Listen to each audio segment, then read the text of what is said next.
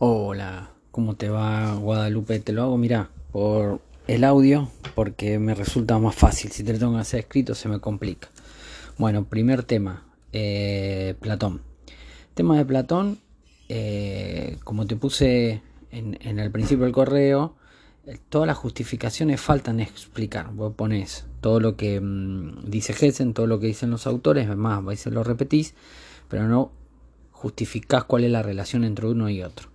Entonces, en ese caso, en Platón está el tema del criticismo. Y después cuando hablas de, en la esencia del conocimiento, utilizas como criterio el tema de la contemplación, que está bien el tema de la contemplación que hace el alma en el mundo inteligible, pero después hay un proceso que tiene que hacer el hombre desde el mundo sensible para llegar al mundo inteligible, que hay un proceso. Entonces ahí hay como una cierta duda que no sé si está entendiendo bien. Y por otro lado, la esencia del conocimiento, para determinar si es realista o es eh, idealista, tiene que ver con la independencia del objeto de conocimiento. En el caso de Platón, la independencia, el objeto es la idea, entonces vos tendrías que ver cómo demostrás que esa idea es independiente del sujeto y por otro lado cómo condiciona el conocimiento eh, del sujeto en este caso.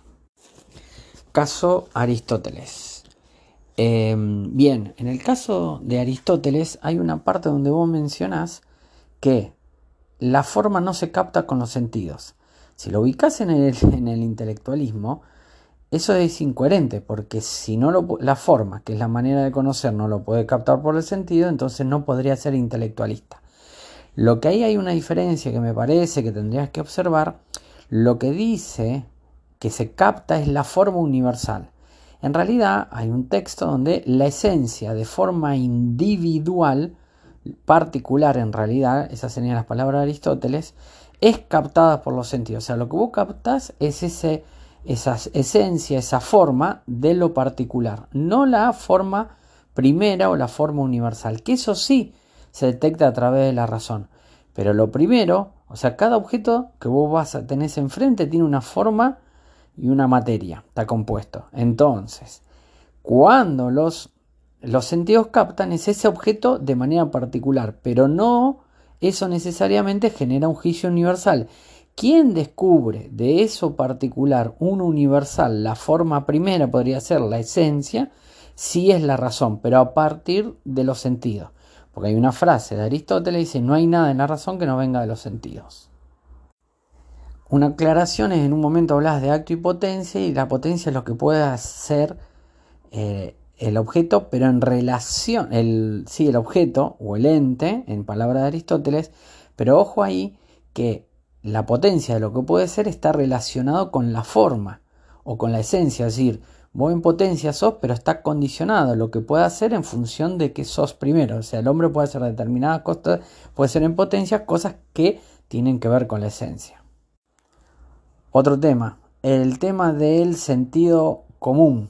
El sentido común tiene varias facultades. Es cierto que es el que permite observar y conocer los movimientos, pero tenés que poder sostener a ver cómo son esas facultades. Las mencionas, pero no queda claro cuáles son las funciones y cómo lo puedes explicar.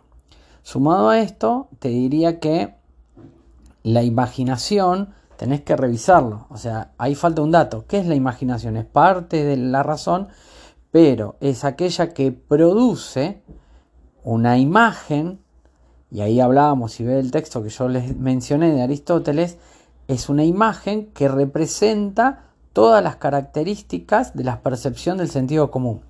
Pero esa representación sigue siendo particular. Ahora, esa representación que es parte de una imagen que está en la imaginación, cuando pasa al intelecto, que está el activo y el pasivo, descubre los universales. En la esencia del conocimiento no es claro lo que vos tenés que justificar. Acá vos tenés que tener idea que cuál es el objeto de conocimiento. Es la forma. Entonces, cómo el objeto de conocimiento, que son los entes, es independiente de la conciencia del sujeto. ¿Sí? Tendrías que revisarlo porque no está clara esa justificación. Vos tenés que volver a centrarte en lo que te dije en el caso de, eh, de Platón. Caso de Descartes, vos ahí cuáles son los criterios que vos lo pones como eh, criticista. Entonces, está, tiene un proceso, está muy bien lo que vos estás diciendo, pero ahí, digamos, el hombre puede conocer y puede llegar a una verdad. Y hablas del criterio de verdad, pero nunca, a mí, por lo menos no lo encuentro, donde vos decís cuál es el criterio de verdad que utiliza Descartes. ¿Cuál es el criterio que utiliza a partir de reconocer pienso luego soy? Es la evidencia. Y la evidencia es clara y distinta. Entonces, a partir de ahí es que vos descubrís cuál es la verdad. ¿sí? Todo lo que sea claro y distinto, eso es algo verdadero. Entonces, a partir de ahí, cuando vos querés hablar la, ciencia, la esencia del conocimiento, descarte por qué es realista. Es realista por el hecho de que la idea, la verdad es, cuando conozco, cuando tengo una idea innata. ¿Qué característica, ¿Cómo descubro una idea innata? Por todo el proceso del método, de los cuatro pasos.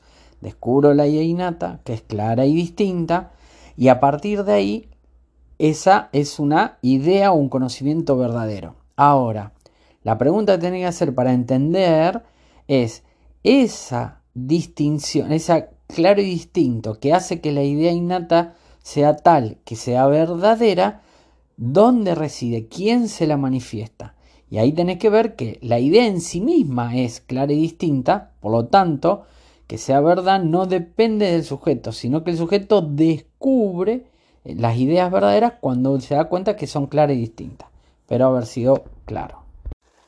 Berkeley es un autor complejo y lo dimos como pudimos y no sé si estuviste, pero ahí hay una cuestión que tener que entender las sensaciones y las ideas.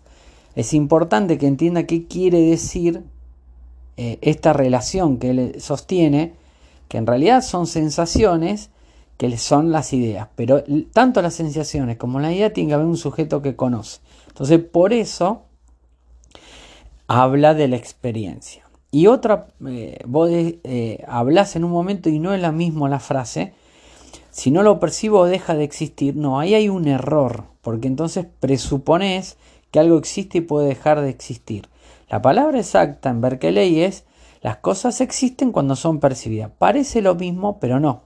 Porque en realidad no es que algo deja de existir, porque si no debería tener la capacidad de percibir que dejó de, de existir, sino que solo son en la medida que son percibidas pero son como son percibidas por el sujeto, por eso es un subjetivismo.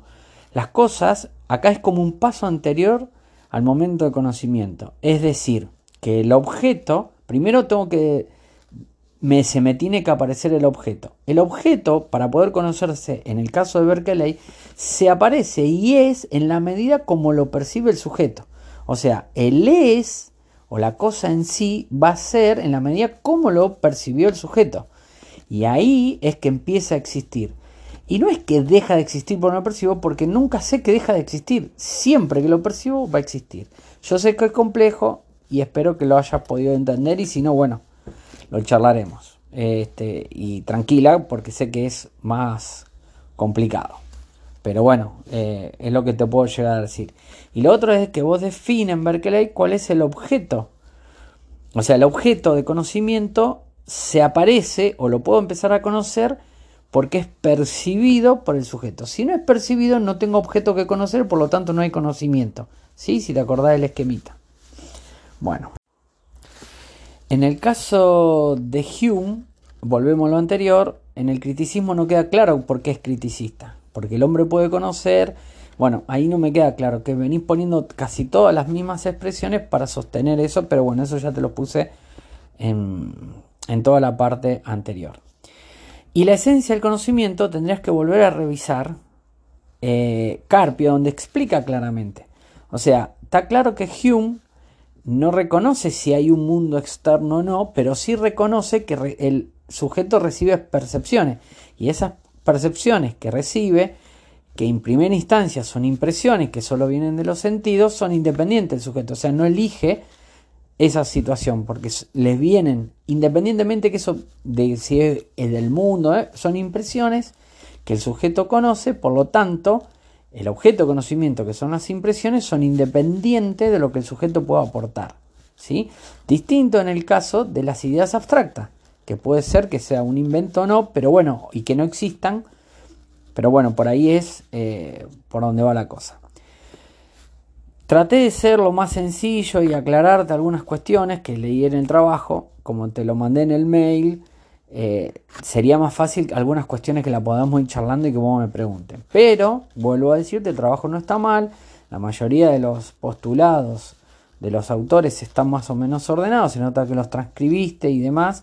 Acá el tema es que vos puedas entender, para que yo te pueda hacer una pregunta. ¿Cómo preparás el examen? El examen lo preparás eh, preparando un autor, toda su teoría de conocimiento y que puedas definir eh, en qué posición epistemológica de Gessen está. Yo te voy a dejar hablar todo el tiempo que vos prepares tu tema y después te voy a empezar a hacer preguntas, no te voy a interrumpir. Pero bueno, y seguramente te voy a relacionar con algún otro autor que tenés que tener más o menos en claro. Bueno, es lo mejor que puedo hacer, porque si todo esto te lo tengo que escribir no me vas a terminar de entender y si no cualquier cosa nos mantenemos en contacto.